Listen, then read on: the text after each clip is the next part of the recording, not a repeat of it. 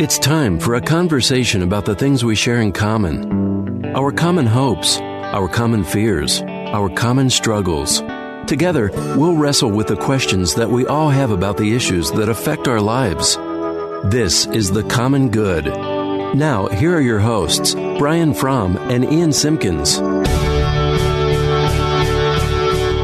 Hi everyone. Welcome to the Common Good. I don't know why I got Southern there. Nope. Now I can't get out of it. All show. Do you ever? No, I cannot make that kind of commitment. Nobody wants No. fake Southern accent. They don't even want our real voices. Yeah, sometimes when we started the show, was there a part of you that wished that they could like edit our voices to sound cooler? no. That never was. A, you're, Never went well, through. That's just me. I did tell you the other day that sometimes when I listen back, I'm like, that's how I laugh. Yeah, the that's laugh, thing. The laugh thing for you. That's That was, really. that's the one that's on, that I'm on. Yep. That's interesting. All right, so here are some of the particulars. You can find us on Facebook, The Common Good Radio Show, 1160hope.com slash The Common Good. All the previous episodes are there, plus there's a little preview video that we did almost a year ago now, which we should go back and watch that. We should play that sometime. That is true. That That is is a year. What a throwback. Also, you can get us on podcast, wherever it is you get podcast. Uh, a little like, subscribe, review does go a long way. We're still a new show, so any of that really does help us out. And uh, before we get into this first segment, I want to tell you about something that Go Promoters is doing that I think is really, really awesome. So they have this whole other approach called Go Underground. So Go uh, is responsible for organizing a lot of really big Christian concerts in the area, but they had a heart for really reaching people who are far from God. Hmm. And so the metal band Disciple is actually coming to Q Bar in Glendale Heights on December 6th. And they're actually, so it's going to be in a bar. Yeah. But they're also going to be sharing their faith. And it's a really, really great opportunity for that friend or neighbor or family member that they're like, I'm never going to a church. Right. I'm not interested in any of that. They might go with you to a bar. And so they're actually partnering with AM 1160 and they're making it so that you can invite a friend for free. Just go to 1160hope.com slash disciple and you'll get one free ticket for your friend. And tickets for you are just $10 at itickets.com. I can't encourage you enough. December 6th, Glendale Heights, Q Bar with the metal band Disciple. You're not going to want to miss it. All right. So, uh, a leadership guru that I've referenced a number of times on the show, his name is Simon Sinek. And he was, I think, maybe most. Most known for that TED talk where he's talking about starting with the why. Have you ever seen that Uh, TED talk? I remember that. Yeah, yeah. I mean, it just blew up, and people, again, such a simple concept, but the starting with the why, I think, has been really tremendous, both for business leaders, but also church leaders. Yeah. And every once in a while, something in my feed shows up from him, and it's just a kind of a short clip that I think, all right, that's really interesting. That's thought provoking. So you've not heard this clip. I have not heard it at all. So I want to just play it. It's about confrontation. Oh. It's a topic that like you that. and I, I know. We've both talked about this Yep. and he's he's just kind of answering the, this question off the top of his head. How do you confront people well? So I want, I want to listen to his response, and then we'll kind of unpack it. There's a technique for effective confrontation that is really fantastic that perhaps you can use with them, right? Um, you, it requires three things. It does not matter the order, but you need to have all three. We've gamed it out with one and two, and it doesn't work. You have to be able to, when you talk to the person, you're going to have to say exactly how you feel. You have to do better than happy, sad, angry, right? uh, the specific action that they took that made you feel that way, and the potential impact. You have to do all three. The order doesn't matter. So, for example, you would say, when you got up and walked, and it has to be specific. You can't say, you always do this, right? You always show up late to meetings. You it has to be specific. Specifically how you feel, the specific action they took to make you feel that way, and the potential impact. So you would say something to the effect of, when you got up and walked out of the room the, on Thursday night, you made me feel completely humiliated. And I fear that if I'm made to feel like that again, I won't, I won't trust you. I, I fear that the love and I, that I have for you will be shaken. And then you shut up. And then it doesn't matter if they get defensive. Well, you said this, and I was just being emotional, and it's, it's I'm, you know, sure, I'm sorry, but da, da, you, you, you, you say, I hear you, and then you repeat the whole statement again. And what it does, it's designed to make people take accountability for their actions, and it's unbelievably effective. Okay, so just in summary, right? Say exactly how you feel. Yep. You have to do more than happy, sad, angry. The specific action, and then the potential impact. And the thing that I find maybe most uh, unique about what he's explaining there is let them say whatever they want in response. Say, okay, I hear you. Don't get defensive. And then just repeat the whole statement again. Yep. I'm curious. And you've mm-hmm. mentioned this before that, you know, confrontation isn't necessarily your favorite thing. Yeah. And, you know, like a lot of us, you have this sort of people pleasing mechanism. I think that's an important thing to note. Just hearing that, do you buy it? Does it Oh, seem too good to be true? Does it feel like a like a helpful tactic? Like how does all of that hit you? I think it's great, and I think having tools for conflict, especially for those of us who are more conflict averse, Hmm. uh, is really helpful. Of the three, I think the one that I have the most difficulty with, just as I was listening to him, Yeah. uh, not difficulty believing, but difficulty executing in my own life, Yeah. difficulty where I struggle, is that first one exactly how you feel? No kidding. I think so. I think sometimes. Uh, I can downplay the effect that someone else's actions had on me. Like, hey, I really wish you hadn't done that. Like, it's okay, but you know, whereas I might be angry, like, especially the uh, the the very being very specific about how it's made you feel, Mm-hmm. as opposed to like, hey, you know, this kind of ticked me off, but like, Right. here's why it made me angry because the rest kind of flows from there. So no, I thought. Those tools are really helpful, man. They're really helpful. Sometimes it's uh, when you're in the midst of potential confrontation. There's always that moment. Hmm. Do I do I engage this or do I not? Right. And I think these are helpful for ways to engage it, but you still got to make that choice to go. Yep, I'm going to engage this. Well, and it, it seems like, and this is highly reductionistic, but often the dichotomy that people will give is do you value more the results or the relationship? So oftentimes people say, I don't care if uh, if this report is late or the outcome here isn't. I want to maintain this friendship. Or someone so so values the result, right, the outcome of the thing we're working towards, that they're willing to compromise the relationship Yes. to make the confrontation. That feels like a teeter totter that people are, are on a lot, and I think a lot of the good work of therapy and counseling is to really attack that first one. Yes. To learn to identify, hey, you may just feel mad. There's something beneath the surface Mm-hmm. going on there. And I think, I don't think this is just for leaders. He often speaks just to leaders. I think this is really, really helpful, necessary, often painful work to do, though. Hey, uh, your blood is clearly boiling right now, but do you really know why though? Mm-hmm. Because you actually articulate, and that's why I think in a lot of cases therapy and counseling can be really helpful. But you Yeah. make a really good point though. What do you think is the linchpin for people to choose confrontation when they m- might be more inclined to say, "Bah, I'll I'll just let this one pass." I think it's when when people become convinced that confrontation, while uncomfortable in the moment, it, the uncomfortability in the moment is worth it because of the long term effects, the healing that can happen through hmm. it, or the flip side is. The, the long term results that can happen if you don't deal with it because that's the whole relationship Right. versus right the relationship's actually going to be hurt if you don't deal with stuff but we kind of make ourselves believe well no it won't because we don't really we don't want to have to deal with it we don't have to do Right. it and so I think once we are actually convinced uh, that no, even though it's uncomfortable in this moment, it's the best short term and long term thing. Yep.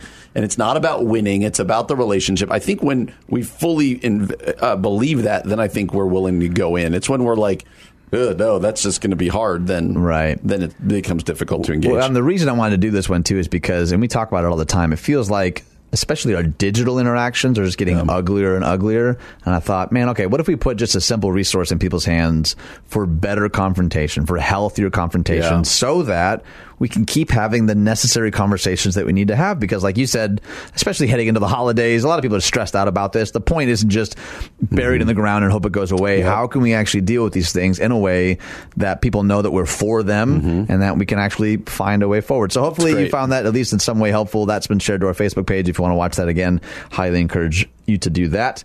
You've been listening to The Common Good right here on AM 1160. Hope for your life.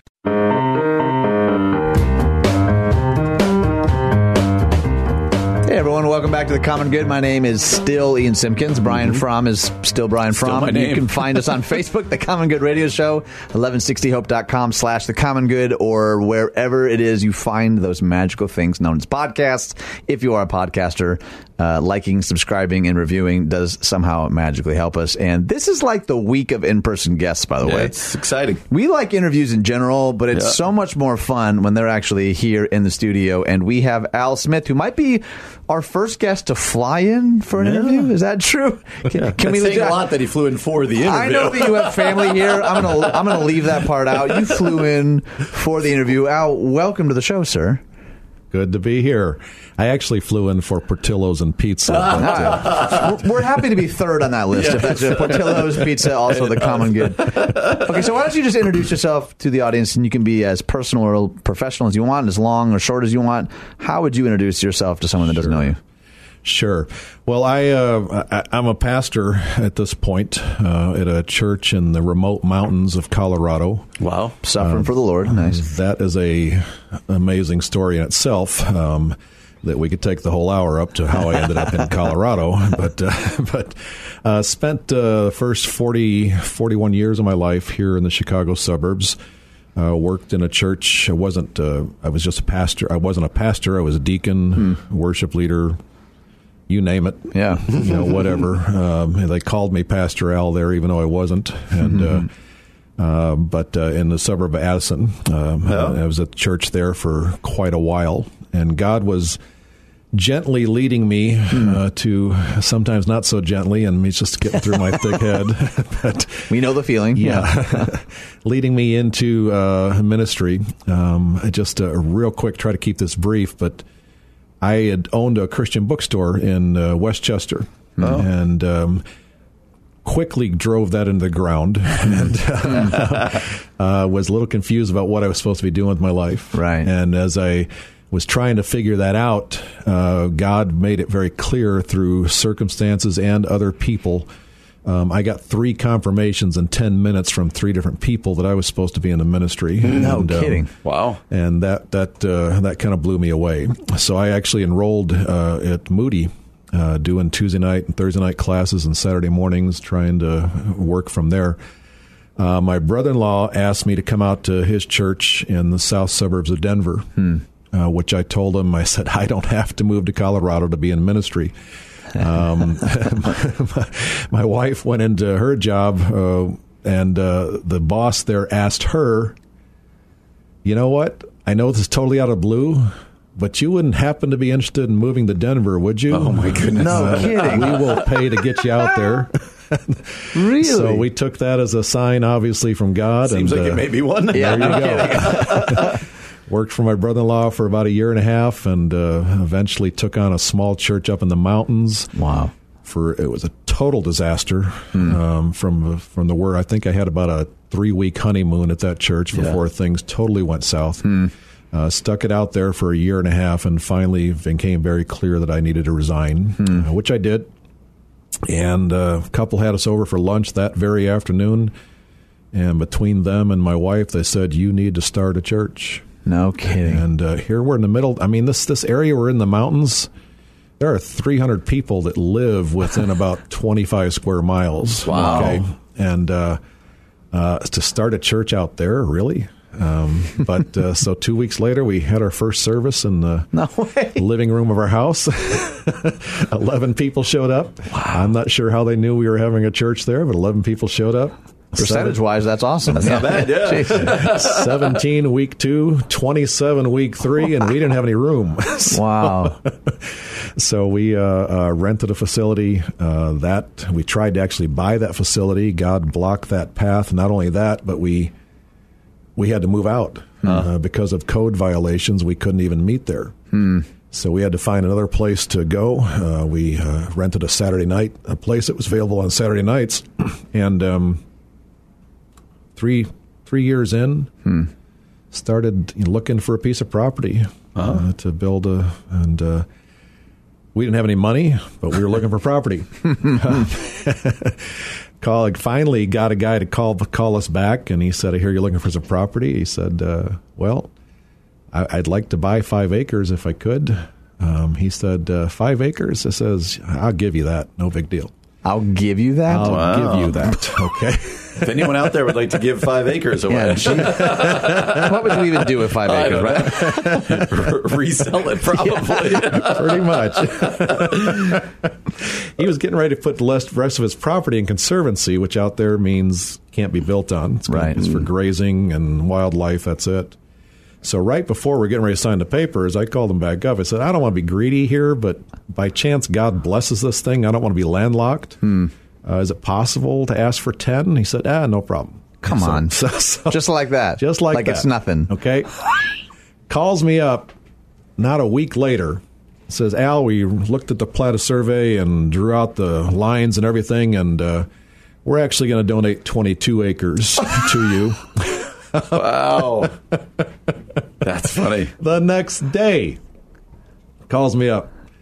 Hey, I found out to have a commercial well out here, you got to have at least 35. So we redrew it. We're going to donate 39 acres to your church. Okay.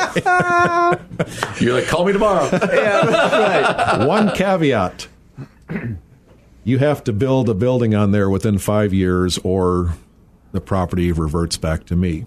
No kidding. I said, no problem. Wow. I don't have any money. Yeah. Nobody in our church has any money. How are we going to build a building? But you said no problem. but 39 acres. Okay. So, so we're doing our Saturday night church thing in the rented community center, and a couple shows up at our church for the first time.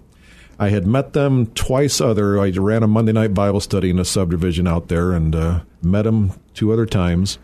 Showed up at our service on a Saturday night once. After the service, said, "Hey, what are you trying to do here?" I gave him a quick story, quicker than what I've already done with you here. yeah. Um, and uh, he said, "How much money you need?" I said, "I, I, we haven't got that far, but I'm thinking maybe five hundred thousand to put up a decent sized building." He casually looks at his wife, looks back at me, says, "Well, we can do that." Come on.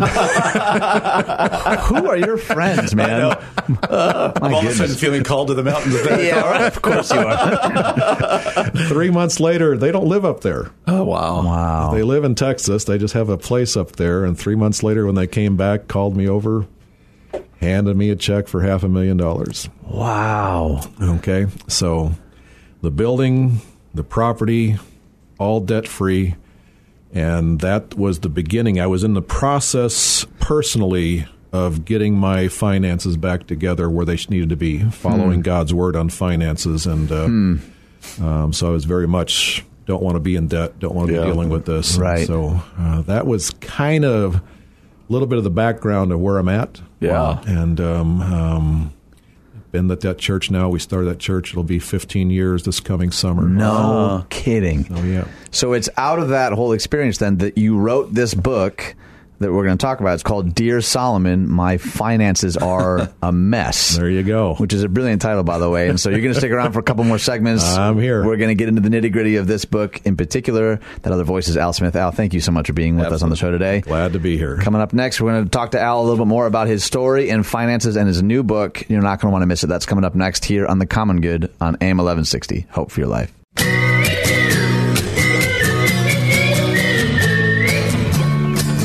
Everyone, welcome back to the Common Good. My name is Ian Simpkins along with Brian Fromm. You can find us, well not really us, digital representations of us on Facebook at the Common Good Radio Show. We're not actually there in your computer at all. I know that's letting a lot of people down. Uh, you can also go to 1160hope.com slash the common good or wherever it is you get your podcast.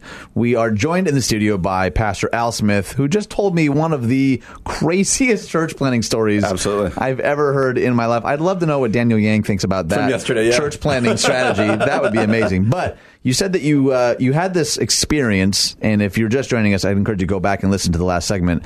But from that experience, you began kind of working on this book, and the book is called "Dear Solomon: My Finances Are a Mess." Just give us a thirty thousand foot perspective on what the book is about, and then we're going to drill down a little more specifically into it. Sure, sure. The book, quite honestly, even though it deals a lot with what Proverbs has to deal with on finances, it's much more than that.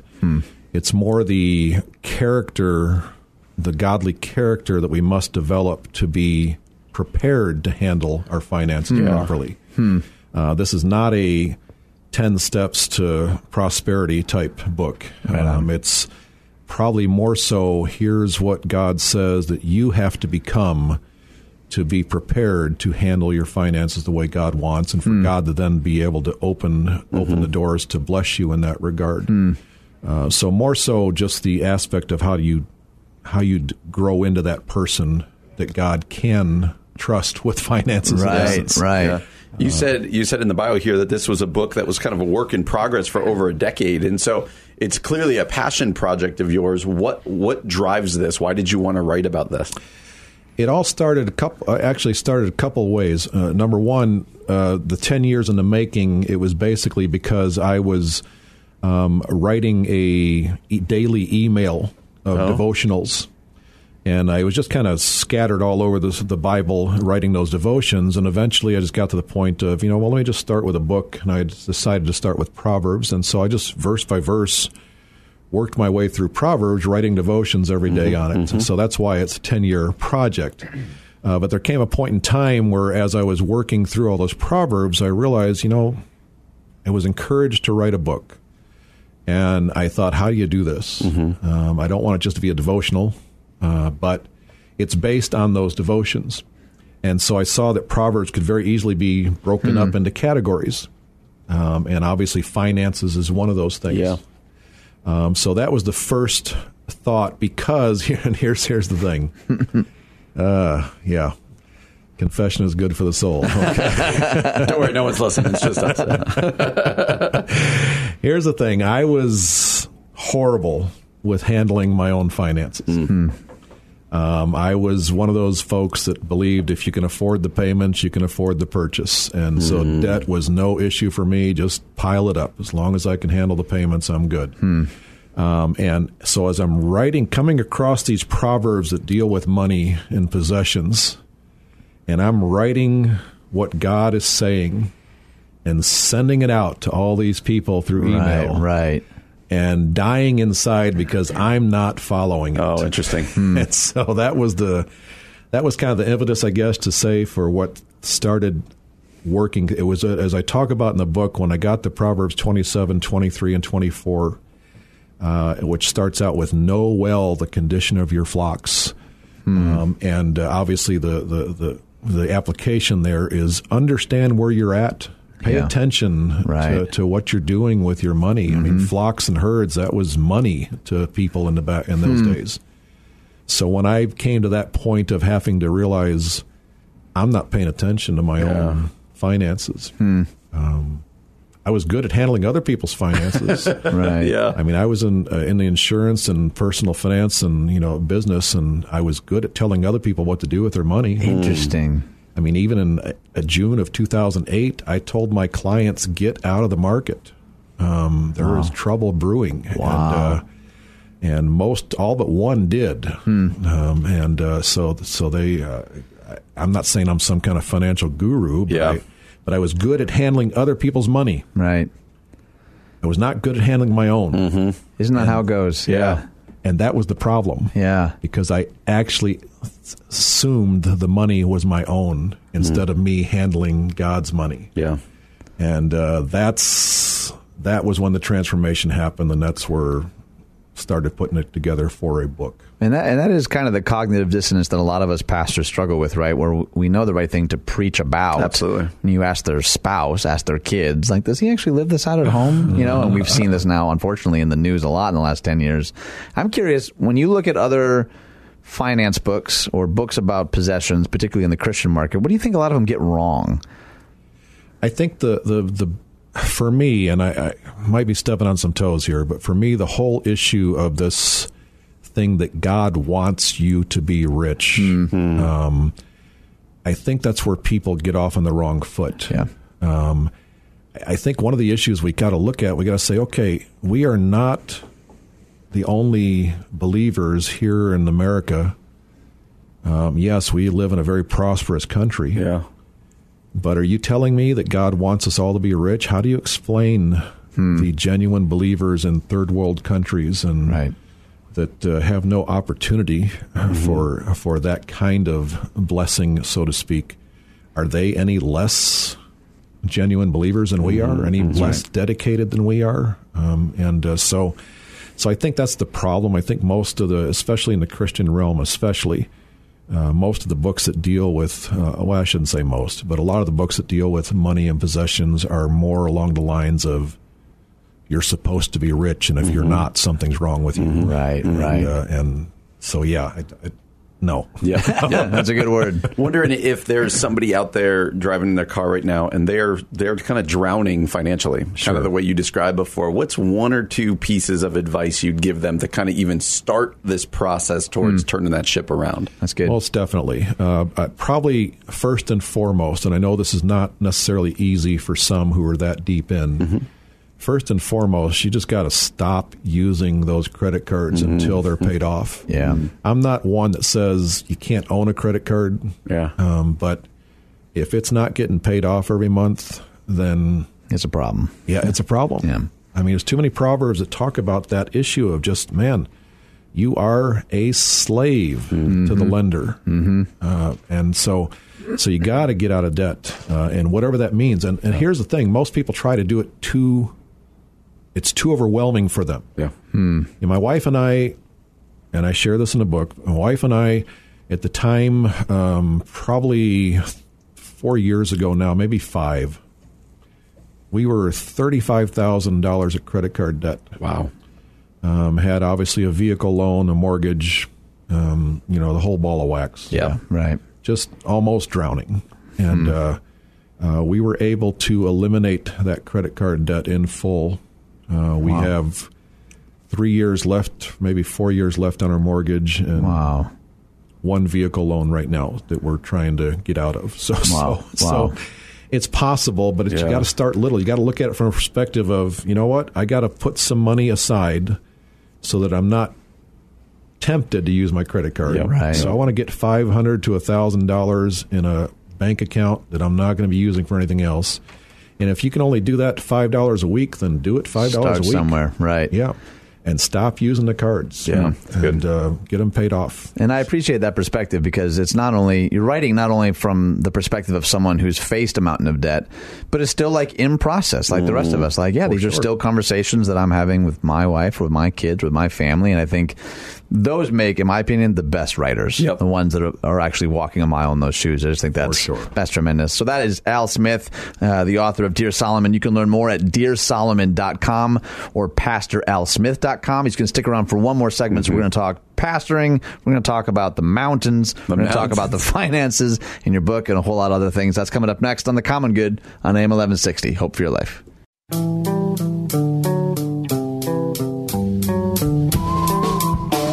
Everyone, welcome back to The Common Good. My name is Ian Simpkins along with Brian Fromm. You can find us on Facebook The Common Good Radio Show, 1160hope.com slash The Common Good or wherever it is that you find podcasts. I've yet to find anyone that can't find the podcast, even people with really esoteric podcast platform preferences. We're even there too. Uh, but our first fly-in guest ever, who we're told was here for, what was it? Portillo's, Portillo's Pizza. Yeah. and then to be on our show. So I'm happy to make His the top family three. somewhere below May, us. may, maybe to see my dad too. So we're taking home the bronze here on the Common Good, which I am just fine with. He also wrote a book called Dear Solomon, My Finances Are a Mess. You can learn more, encourage you to learn more at dearsolomon.com or at pastoralsmith.com. And one of the things that I love asking pastors who are authors is about their writing process because I imagine writing sermons is different than trying to write a book. And you mentioned earlier how you had this blog component. Talk me through a little bit of the process of actually completing a, an actual book. Sure. Um, obviously, as I, I, I think I mentioned, I don't know if I mentioned in the segment or off air here, but uh, I started just writing devotions. And, Right. Um, um, and so when it came time to putting together a book, um, I already had a lot of the material, but then it was like, how do I take all these devotions that I've written and put them into a chapter format? It Right. kind of goofy. Right. Uh, but uh, but the whole issue of writing for me was just sharing my heart. Um, I I don't know about you guys when and when you're in the pulpit or not, but uh, um, for me, I've had people tell me that I'm too open, too too personal in my sermons, and uh, shouldn't be sharing all that stuff. And I was going to tell you that in this interview. Actually. So, I'm just. Uh, but uh, quite honestly, that's just the way God has made me, you know. And I, Hmm. I, you know, I.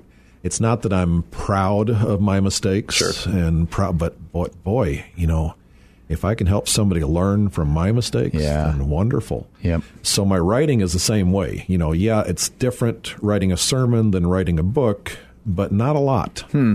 Um, at least for me, anyway. It's it's still just putting in what what is God doing in my life? What has He taught me? How can I communicate that to others? Uh, because uh, people ask me all the time, you know, how did you know your calling to be a pastor? I said, well, quite honestly, my calling is not to be a pastor. It's part of my calling. Mm. My calling is to communicate the Word of God in any way that He allows. Wow. Being a pastor is part of that. Right. Yeah. But also now writing a book is part of that. Um, writing these blogs, writing these emails. Emails kind of going out, but uh, but writing these blogs and everything else is part of that process. So it's pretty much just sharing my story as I read a verse of scripture or a passage of scripture. Obviously, try to get the context right first. And then as I read that passage, it's how is that affecting me? How is that impacting my life? And now how can I communicate that with somebody else? Yeah. And uh, I'm curious how, uh, along the lines of finances, uh, we talk a lot about personal finances, but what about churches? Uh, wha- what would you say to pastors or to elders or church leaders out there and the danger of, of church debt and uh, how easy that is to get into? That is huge. Uh, the church I came from here in the Illinois area, uh, we uh, Chicago area here, uh, we were saddled with debt for as long as I can remember. Oh, Uh, huge debt, Yeah. uh, debt that debt that should have closed the doors of the church many times, but God God provided. But uh, I look at that happening, especially in in this day and age, uh, as churches start.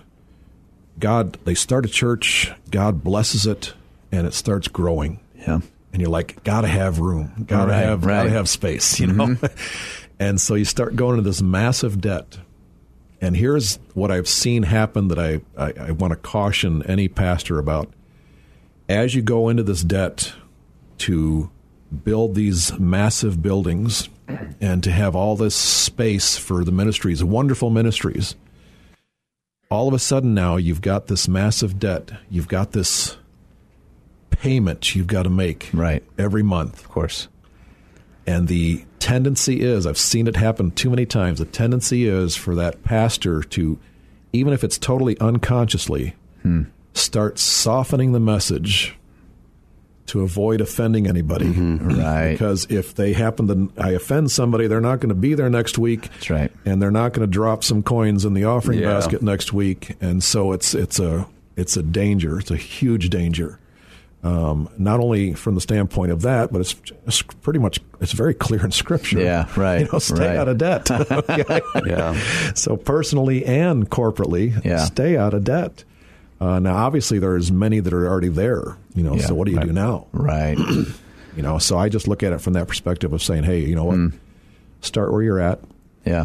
That's you good wisdom. and and just start chipping away at it, hmm. and don't go into more debt. Right, right, right.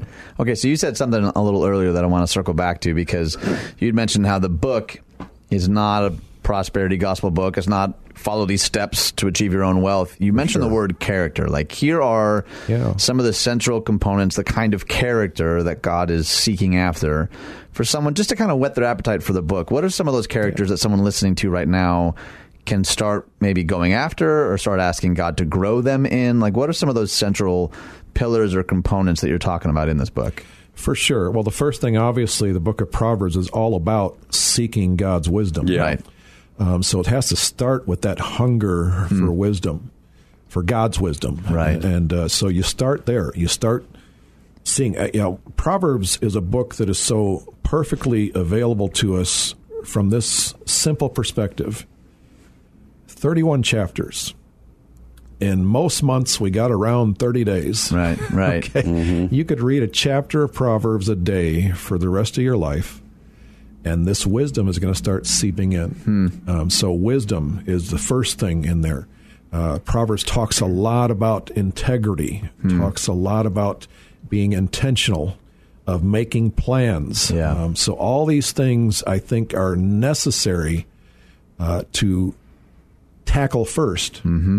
as opposed to just suddenly going like even in my book I the first couple of chapters I keep telling people please don't skip ahead You know, Right. I know you're chomping at the bit to get to what Proverbs has to say about money but without all this stuff in the first at the beginning if you don't develop the character the wisdom the the integrity the honesty in your dealings um, the, the money matters aren't going to matter Yeah. because you can't pick and choose. I'm going to obey this part of the Bible, Right. and I'm going to skip this part. Yeah. Uh, you can't do that. That's really good. In the last minute or so that we have, Ian and I talk a lot here about generosity and and actually it not being a burden but being an opportunity. I'm sure you touch on that in the book. You speak for the last minute or so about generosity and the opportunity it is for us out there. Sure. Sure. I mean, that, that is one of the keys that's uh, not just in Proverbs, but throughout the Bible Mm-hmm. is this is not mine. I have to look at it from the perspective of whatever God gives me, it's not mine. Hmm. Yeah. And the more, I mean, God has promised to take care of us. Yeah. He has promised all that, but it's from the perspective of not only to take care of your needs, but now you have, I'm going to get, you've proved that you're good with this. I'm now mm-hmm. going to give you more to share, Right. not for you to accumulate. Right. We are those proverbial streams, not those ponds that just keep accumul- accumulating. So, uh, so generosity is huge in God being able to bless you because then He's saying, you know, I can trust you with this. That's fantastic. Yeah. That's really good, man. That third voice you're hearing is Pastor Al Smith, author of the new book, Dear Solomon, My Fin- Finances Are a Mess. I cannot encourage you enough to go to dearsolomon.com or to pastoralsmith.com to get the book or to learn more about him and his crazy story that we heard earlier. Al, thank you so much for Thank you. flying in specifically. Just That's for us. right. Just to be on just the for show. you guys. That's right. It's been a real blessing. I'm grateful for the work that you're doing in the world. Thank you. You've been listening to The Common Good on AM 1160. Hope for your life.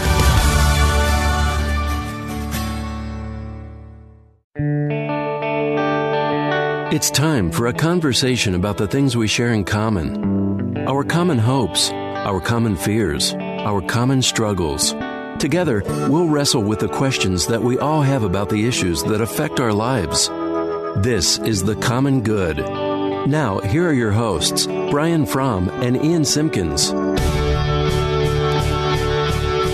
Hey everyone, welcome back to the Common Good. My name, you guessed it, Ian Michael Simpkins, along with Brian Ulysses Fromm. You can find us on Facebook, the Common Good Radio Show. 1160hope.com slash the common good plus wherever it is you get podcast if you are the podcasting type uh, a little like subscribe and review just takes a couple of seconds is that creepier a little, Yeah, a little uh, beginning middle end Yeah. a little uh, Family Guy reference to uh, start the hour. Uh, anyway, before we get into it, I want to talk about something that a school did with their students and phones specifically. But before that, Brian has something to share with us about. Uh, I believe The it's perfect called Christmas gift. Our Pillow, right? No, just It's my. not your pillow. It's not our pillow. It's my pillow. Well, I do. I have an exclusive offer for our listeners just in time for the holidays. If you go and buy a set of Giza cotton sheets from My Pillow, you'll get the second set free. That's two for one. Whoa. Not only that, but you'll get free shipping. And if you add anything else to your order, like My Pillows or mattress toppers or towels or anything else, those items will ship for free as well. Common Good listeners can get deep discounts on all My Pillow products, but you have to use the promo code WYLL. Recently, my wife and I we picked up uh, some of some of the pillows and some of the towels, and I got to be honest, they're the towels I look for. They're they are good. They are Thanks, what thanks for being honest, Brian. they are what they say. Uh, they are as advertised. So I'd encourage you to get some. Uh, now, all products have a 60 day money back guarantee and 10 year warranty. So go to mypillow.com, click on the radio listener specials box, and get two sets of Giza cotton sheets for the price of one, plus free shipping on your entire order. That's mypillow.com. Click the radio specials box and enter promo code WYLL, or you could call 1 800 489 0201. well done, Brian. Fromm I can read. yes. It's all about Most celebrating days. the little things, Most right? days. All right, so here's a story that uh, I find interesting on a couple of levels. So let me just read a little bit Yep. and then get some of your reactions. It says When Iowa Valley Junior Senior High School principal Janet Berenz observed her students in the cafeteria, she was dismayed to see that they spent more time looking down at their phones than they, than they did looking at and interacting with each other. So last year, she implemented a new policy that's having a big impact. According to KCRG News, No Phones, New Friends Friday requires students to put away their their devices one day a week and sit with people they don't normally hang out with. When students enter the lunchroom on Fridays, they get a colored card that assigns them to a specific table. Each table also has conversation starters to help kids break the ice and actually interact. I want to stop there and just get your read on this idea in general. It's a fascinating idea because it's it's got two arms to it, right? Right. Like it's one thing if they were like, "Hey, when you're in a lunchroom, no devices on Friday," which would be a nice step Yeah, to take. totally, that you could totally. see that. I've actually not even thought about what it's like in the schools. Do you know in my daughter's school, her high school, uh, they don't get Wi-Fi. Like they don't. It's like a dead zone. So So like, intentionally? I think they shut down the, the Wi-Fi intentionally, but Hmm. uh, like I know if I text her during the day, she can't get it. Like if it's like, hey, I'm going to pick you up. But anyway, to have w- no devices on Friday is awesome. But then there's that's like the the reactive thing. Like we don't want you on your phones. But then the proactive thing is also on that day. We're going to have to sit, have you sit with people that you don't normally hang out with, and we're going to give you conversation starters. I I think of the two. That's the part of this that I really love. It's a school going. You know what? High school, junior high, they're they're kind of clicky. Uh, some kids get left out. Uh, let's do a good job at trying to, uh, in the beginning, force interactions that will hopefully grow because we know how students and adults, quite frankly, usually are. They kind of Yeah. na- uh, they kind of go to their their people at all times. And so I love this. Put your phones away, and you're going to meet some people you don't know. I think a lot of us as adults could learn a lot from what this school is doing. Well, and what I appreciate about this article, it says that, all right, so we know that, I mean, most of us do, when you force kids into social context that they don't want to be in, Mm-hmm. sometimes that can really backfire, right? They can just sort of, they can shut down or they can get really mean. And they're saying that it actually took a few weeks Really? for this to really gain steam, which I applaud their commitment to it. Because I can imagine you try this for a couple of Fridays, it's not working well, and you go, ah, well, we tried. You pull the plug and you just go back to the way things were. Especially if a kid goes home and complains to their mom, and the Oh, mom of calls the school, and Of yeah, you course. get that. But this, okay, so this is how the, the whole article ends, and it's not it's not mind blowing, but I thought it was a really interesting response. So freshman Sahara Kanki said that she didn't want to do it at all, but since doing it, she's actually come around to love the Friday lunches, and she said this. I think it's fun. I like doing it. People are more nice to each other now because they got to know each other at lunch. And it reminds me of that Brene Brown quote that I've used multiple times. Mm-hmm. People are hard to hate up close. Mm. And, and so often I think it's easy for us to kind of continue our narrative about that other person as long as I don't have to interact with them. They can remain the enemy or the villain or the idiot, whatever narrative we're, t- we're telling about someone else, especially if we don't know them well.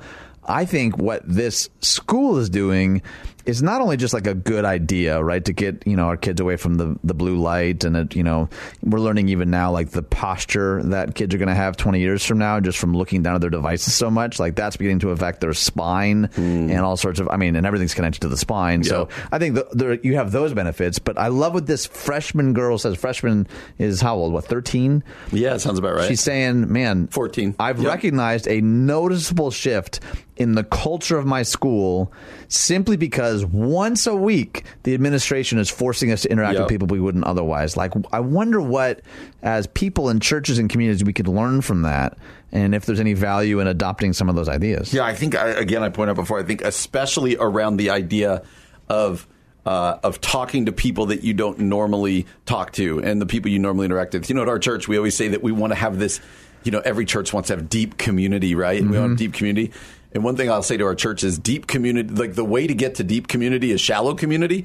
Like you got to start with like start somewhere, yeah. introduce yourself. You got to share something about your story, and uh, sometimes that that move into shallow community is our hardest move.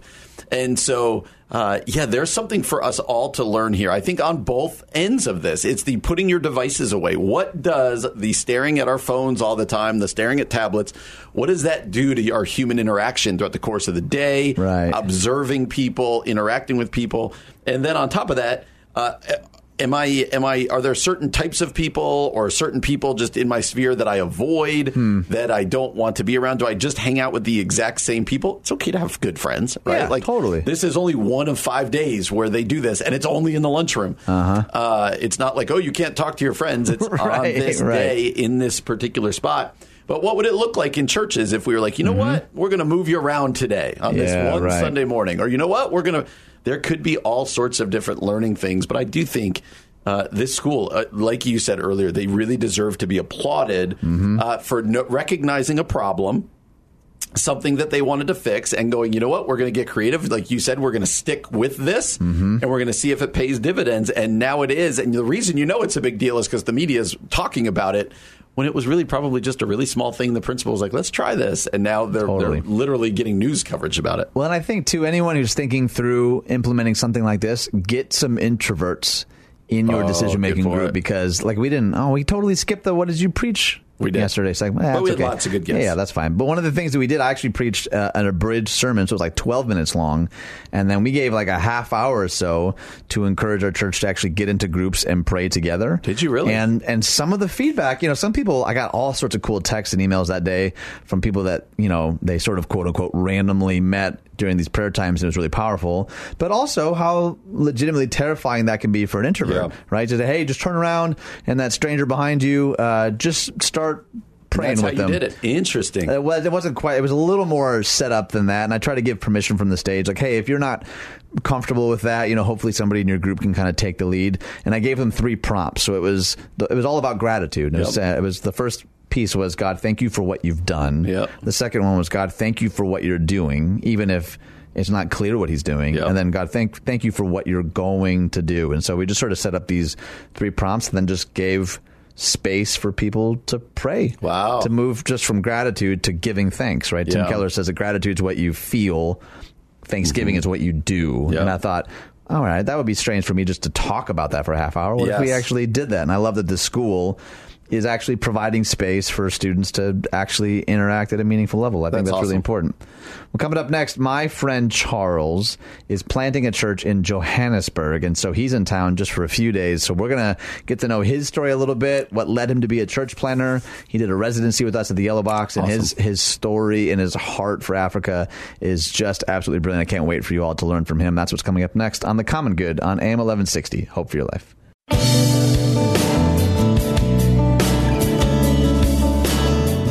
Hey everyone, welcome back to The Common Good. My name is Ian Simpkins along with Brian Fromm. You can find us on Facebook at The Common Good Radio Show, 1160hope.com slash The Common Good, or wherever it is you get your podcast. If that's you, a little like, see, a little subscribe, a little review, that actually does mystically, magically somehow help us, and we are so grateful for those of you who have already done that. But we mention all the time, one of our favorite things about this show, maybe the favorite thing, is the chance to have in studio guests. And uh, just cards on the table. Our next guest is someone that I personally really appreciate, really love spending time with. He's a church planter, he's a pastor, he's a good friend. His name is Charles Onyango. Welcome to the show, sir. Thank you, thank you. It's good to be here. Did I say your last name correctly? Yes. Just- was it close? Uh, yeah. How close would you? Why don't you say it just to make sure everyone else gets it So right? my full name is Charles Onyango. yeah, that's what I said. No, you say like Onyango. That's because I have that Midwest nasally. Exactly. I can't. I can't really help it. Okay, so one of the things I've been doing with guests, rather than sort of like read their bio for them, why don't you just introduce yourself to the audience, however you would like to? You can be as personal or as professional as you want to be, as long or short as you want to be. yeah. So uh, Charles is my name. Uh, my friends called me Chalo. Um, What? uh, yes. Well, yeah. So guess we I know not- where I stand. Maybe we're not close enough. yeah, I'm married to uh, one wife called Miriam. Um, we are actually currently expecting our first baby. Hmm. Uh, we are Kenyans who uh, just uh, relocated to South Africa uh, February of last year to plant a church in that city uh, Hmm. of Johannesburg. That's so good, man. Yeah. So I'm wondering what led you to want to go to Johannesburg? What was the driving force for you? All right, so we we are led by uh, uh, you know the mission that Jesus gave to us um, in Acts one eight that you will be my witnesses in Jerusalem, Judea, Samaria, and to the to the ends of the earth. So where I'm based, uh, where we were based as a church in Nairobi, um, we move by this mission where we plant churches in our Jerusalem, which is Nairobi, uh, Judea, the rest of Kenya, Samaria, the rest of Africa, and to the ends of the earth, literally to the ends of the earth. And so um, planting in Johannesburg is just part of the big mission of planting in that city. Plus, when you look about the history of that country, South Africa, there are so many people in that country who are far from God and need a church that will, you know, will help them get closer uh, to God. And that's why we chose uh, the city. So the reason that you and I know each other Oh, yeah. is because you were here in Chicagoland doing a residency at the Yellow Box. Yes. And I want to tell a story, and I mentioned this a couple weeks ago. So, as a part of your residency, you were meeting with all sorts of people, and you're mm-hmm. you had your notepad with you, and you were taking notes and questions, and mm-hmm. you guys mm-hmm. were uh, just wonderful to have around. I feel like we learned so much. One of the comments you made, we were in a teaching brainstorm, and we were waffling around whether or not we should talk specifically about God's power in this particular part of the sermon. And you said that's so interesting because we talk about God's power in Africa all the time. And then you made this comment. You said we talk about power, God's power, all the time because I think we often feel so powerless. Mm-hmm. And you said, you Americans so often talk about God's presence. I Mm. think because you feel so alone. Do you remember saying that? And why do you why do you think that's true? Well, I think it's it's a cultural thing. I mean, the way you see the world is. Right. because of your worldview, Right. And our worldview comes from a place of uh, thinking God as this uh, big man seated somewhere Hmm. and taking care of our needs and, and looking after us and fighting for us because that's our worldview. Hmm. But when you come from a situation where you don't need somebody to fight for you, you you Hmm. you know you put yourself as you can do it all on your own. Uh, all you need is your yourself, your Mm-hmm. might, your strength, your knowledge, your understanding. Then you will not see God the same way as somebody who doesn't have those things. That's and so it's all about the worldview. And for us, um, saying God as powerful is because we feel powerless all the time. Hmm. We feel like, you know, we need God to help us through. And, and it's all a matter of faith. Trusting God for the next everything Hmm. Yeah. uh, puts you in that place where you see God as the source of everything. That's Yeah. well said. Yeah. I'm wondering for you and your family, what's it been like to be in the United States? Like, what have been the fun, good parts of it, but what's also been weird about it? What's been different about it? Well, uh, so many things are different. uh, yeah, the weather, of course, has been. So, uh, Kenya is along the equator. So, you can imagine how beautiful of a weather it is throughout the year. year, yeah. Um, and then coming here, then, uh, you know, it goes so low. And then, you know, you just don't want to leave the house or leave the car or leave the mall or just you're inside something all the time. Yes, right. You're never outside. Um, and so that that is one of the uh, one of the things that is different. The other thing is, you know, the food portions, man. Like, oh, they're Too small is what you're saying? Ours are too oh. it's too, yeah, it's massive. It's not even too big. Too big. It's massive. You know, you eat a burger and you're like, did I just eat a cow? No, but it was delicious. Oh Yeah, yeah, oh yeah, oh yeah. So so things like that just uh, make it so fun that you know um, the conversation that you have with people who have no idea anything to do with Africa. You know, those has, have been sometimes disappointing uh, because when we grow up. We learn about the wa- the map of the world, and we hmm. learn this is where Europe is, this is where America is.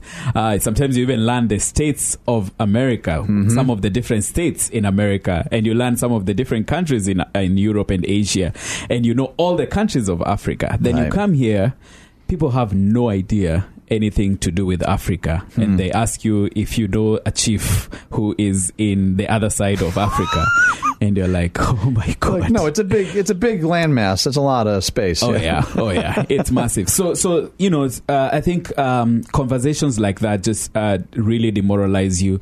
Um, But then again, you you you kind of try and understand the worldview, and, Yeah. and you move on. Yeah. So was that part of the impetus then? Part of the reasoning for coming to the United States was to learn a different worldview? Was Yes. that part of the value? Yes, you know, uh, you know, the, the- we have a saying in Africa that if you only eat your mother's food, you will think that it's the best food, hmm. and then you go to your neighbor's house and realize, oh my god, my mom has been has been cooking it all wrong all this time. You know, so so going to a different culture always opens your eyes hmm. into how a different worldviews view God and Right. how they view the world. Okay, so another interesting comment that you made when you were here, which how long has it been since you were here last? Uh, maybe two and a half years. Okay, that's crazy. All right, so you we were driving along, and I was just kind of asking how your time here had been, and one of the things you observed was you Americans say that everything is amazing. Oh, yeah. How was the dinner last night? Amazing. Oh, yeah. How was that movie? Amazing. And you asked the question, why can't Americans just be honest?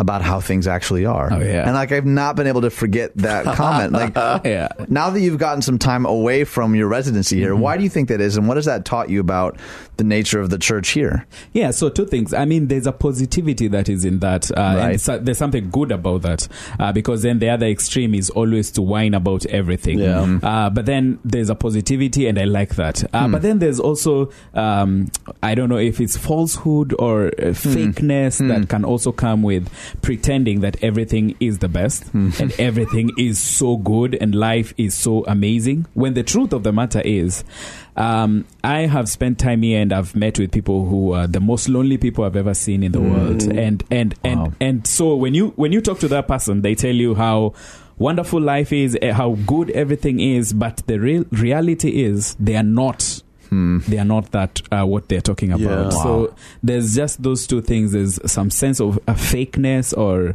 or unrealness that is hmm. there, and then there's also the positivity that I see as Yeah. a value Right. in just being positive in everything. Hmm. Yeah. That's interesting. I'm wondering. Tell me more. Tell us more about the about uh, the Church of South Africa. What's uh, how is it different? How what is the church like down there?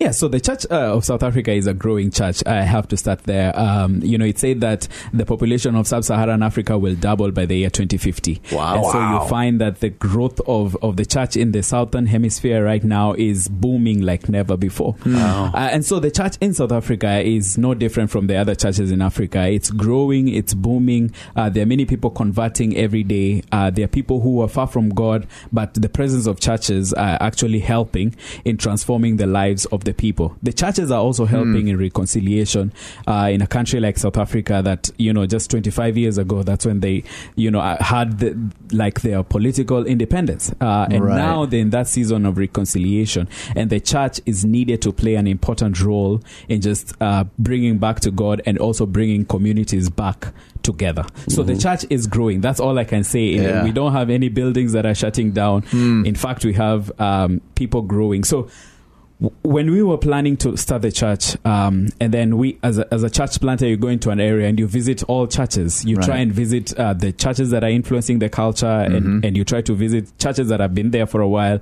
And one of the most interesting thing is whenever I visited a, a church, the pastor used to call for an altar call to the front and ask if anyone wanted to re- accept Christ.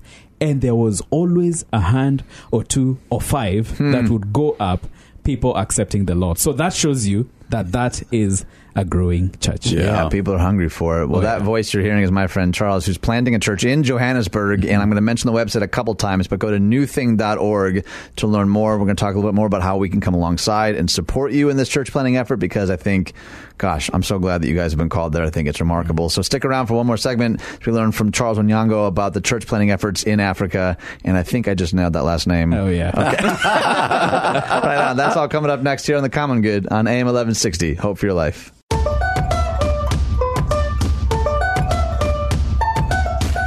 Hey everyone, welcome back to The Common Good. My name, I don't know why I said it like I'm one of the little rascals. Yeah.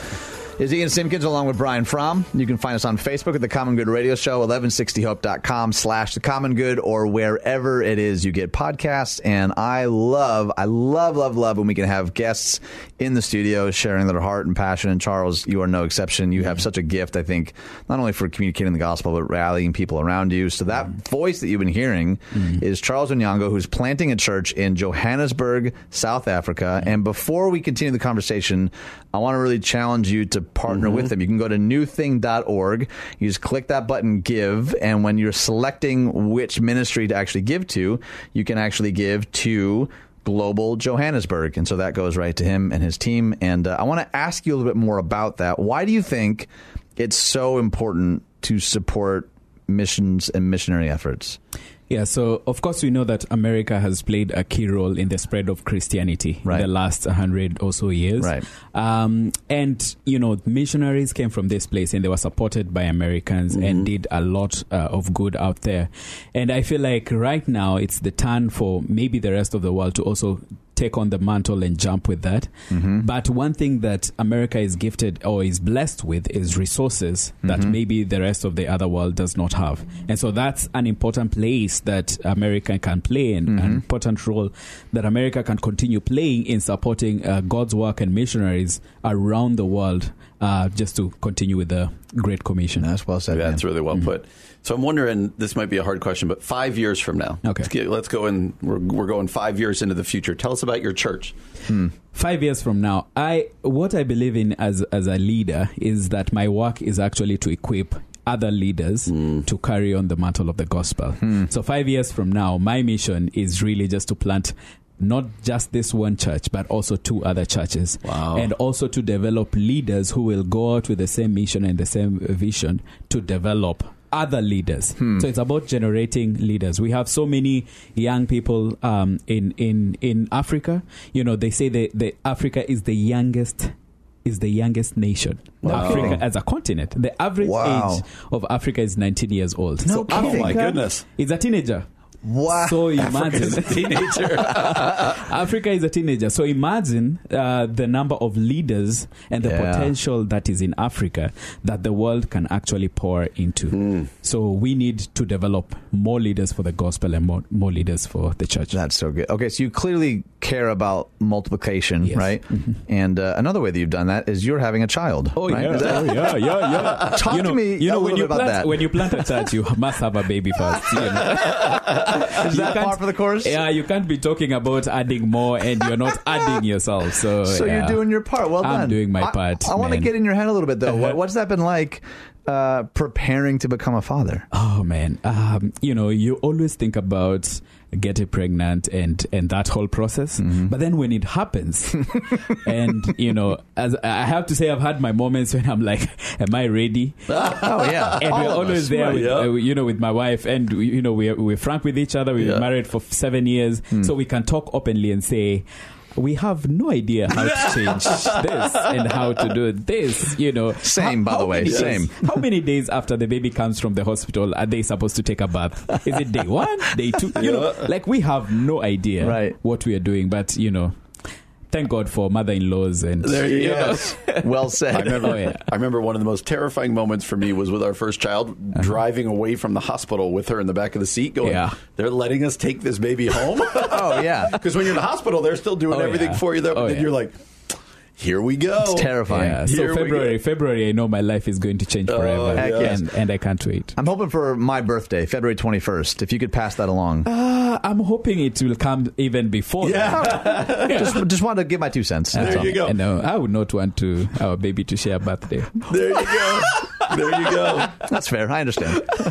So, as your church launches April of 2020, uh, what happens between now and then besides having a baby, which Yeah. is a huge deal? Yeah, but in right. terms of the church, talk to us about how long are you here? When do you go back? What's that process? And also, what are you working on between now and, and April of 2020? Okay, so I go back this Wednesday. So Oh, really? I- yeah, I go back like immediately, maybe right after this, you know. but um, so between now and April, you know, there are a lot of things that we need to do, and that is get more involved in the community. Okay. Uh, so this time, this season in South Africa, it's the summer, and so you have a lot of events in the community, a lot of festivals, a lot of uh, market days, uh, events happening, and that's just an opportunity for us to go out into the community to to show ourselves as being in the community and find ways that we can partner with people who are already doing something in our community. And then uh, with that, you know, we have our core team that has been meeting. We've started our pre-launch services, so it's just growing that, Yeah. making sure that we are doing evangelism in the community. We are reaching out to new people and just trying to bring everyone on board uh, so that by April we will be ready to have that big launch. That's outstanding. All right, so anyone listening, there are probably two key ways you can support them. The 1st is obvious, it's financial, right? Yeah. So you can go to newthing.org, you click on the give button, and then under the description, click the drop down and click Global Johannesburg. Hmm. And if you're listening, you're thinking, man, I feel like my heart is being stirred for Africa. Mm-hmm. You can give a one time gift, a recurring gift. Either way, uh, I personally vouch for this guy. I've lived a lot of life with him, and I've seen the way that God is moving in and through him and his heart and his marriage. And I cannot wait to like tell those stories five years from now hmm. when you're able to say, yeah, not only did we launch, we planted new churches. Yeah. The second thing, though, it's just as important that we could be praying with and for you guys. And I know that you're like, you're a pastor at heart. Would you, for anyone listening, what are some ways, some really honest ways that we can be partnering with you guys in prayer? Yeah, so of course, uh, you know, as a family going through this season of having a baby and starting a church, it's you know it can be a challenging season, and so we just pray for God's wisdom and grace as we go through uh, the new season of parenting, as and starting a church. You know, we've we've never done any of those before, and so we really need God's guidance and direction in doing it all, and also just to pray for our core team. You know that you know the guys have a zeal right now to reach new people, to do something new, to start something uh, for Christ in that city. That the fire will not burn down because you know with every new thing, people come on board and they want to run with it, and then with time they just uh, whizzle away. So we pray that the fire will keep on burning, and also just pray for South Africa as a nation, as a city. It's a growing uh, nation. Uh, just pray for uh, uh, insecurity is big uh, in Johannesburg. Uh, those are things that you can pray about for for everyone in in in Midrand specifically where we we are planting. Uh, also, pray just for the leadership, the government uh, in South Africa as they try to just uh, bring the economy to stability Mm. as, uh, and stuff like that. Uh, Just make sure that God really actually good. intervene. That's great, man. It's really good. With a little bit of time we have left, I want to give you an opportunity to speak to American Christians and say, "Hey, here's something I've observed about." About you guys, Yeah, or about the good. church. That's good. Uh, kind of pastorally speak to us here or over here. Yeah, okay. Something specifically, maybe directed really to the younger generation uh, of Christians. Uh, as I mentioned earlier, that America was known as a hub for missionaries, and we've seen that decline over the years because uh, many missionaries went and started things that they've, you know, they've grown older and they've- come back home. But we don't have this the same amount of missionaries going out from America to the rest of the world. And so I would like to, you know, just put it out there. If you're young and you feel like God is calling you into ministry, you know, still go to the new thing uh, and just send your your name up in there. Somebody is going to get back to you, but also just know that you can actually do it. Um, mm. the, the your parents or great grandparents, the people before you did it, and God is still calling you. God has mm. not yet finished His work in the world, That's and right. it's time for us as the younger generation to take the baton, run with it, and and reach the world for for God. That's so good, man. I don't mm. know that I've ever done it like this specifically, but we have like a minute left. Mm-hmm. Would you speak to Johannesburg? Like as someone who's a church planter there, speak mm-hmm. speak to that city, speak to your church, both mm-hmm. present and future. Mm-hmm. Would you just just close us up speaking pastorally to those places a little bit? Uh, I I don't know if you do prophecies in this place. Come on, bring it, bring it, man. yeah, but let, let me just maybe say a prayer for for Johannesburg. Please do, now. yes, Yeah. Father, we thank you. We thank you for the city of Johannesburg. Thank you because Lord, you have amazing plan for the people and and the men and women who live in that land. And right now, I just pray that your Spirit will start to move in the right. hearts of men and women uh, to bring a transformation and a change in their hearts, in their lives. I pray today that you will remember uh, the orphans and the needy, the people in that city, Lord, and you'll just provide to them. You'll reach them where they are and bring a transformation in that city for the glory and praise of your name.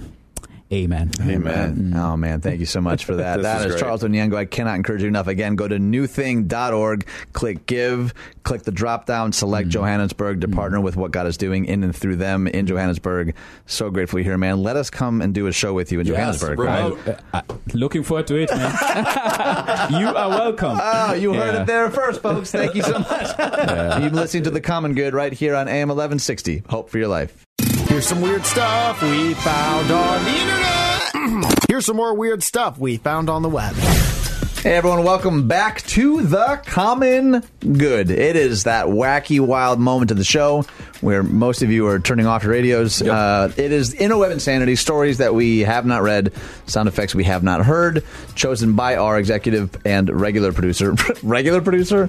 That feels less cool than executive. Our normal. No, that's not great either. Either way, they're stories we have no idea what they are, and we'll stumble all over all of them the way that we normally do. Before we get into that insanity, though, let me tell you about something. Are you ready for this, Brian? I am absolutely ready. All right. Since 1964, do you want to guess what comes next?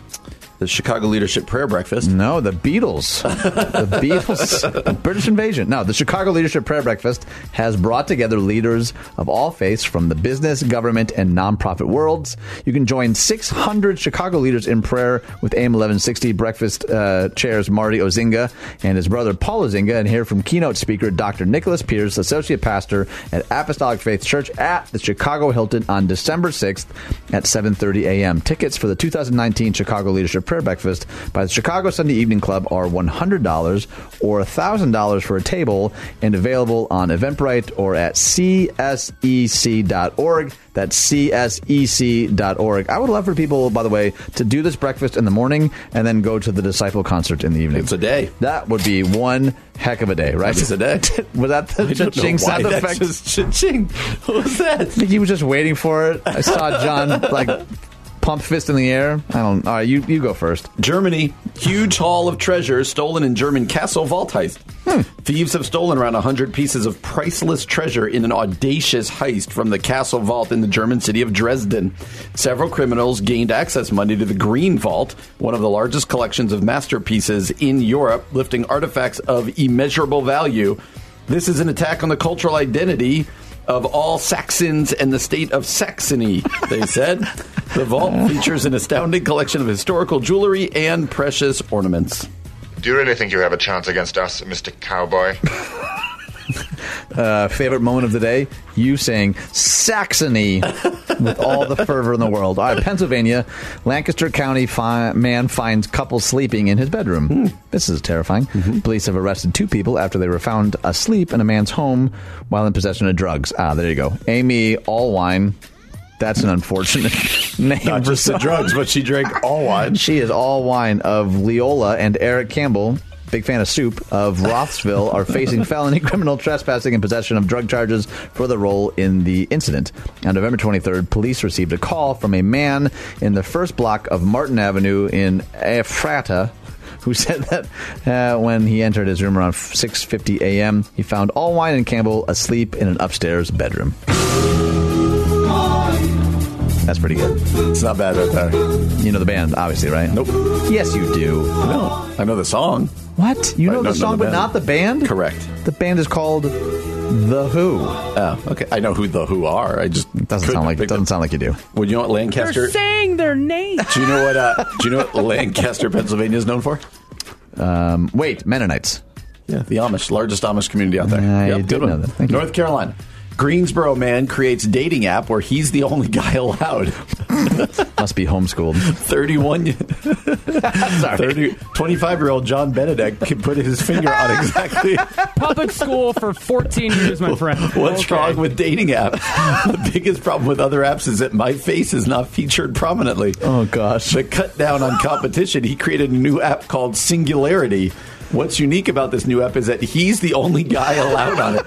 No matter how many times you swipe, it's only different versions of his picture. Well, when life gives you lemons.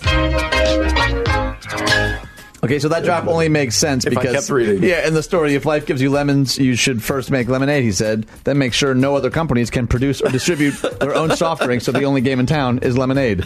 What an inspiration! Oh, All right, Texas, we are running out of time. Benedict on Yeah. that one. That was good. U.S. Customs officials seize 154 pounds of bologna at the Texas Mexico border.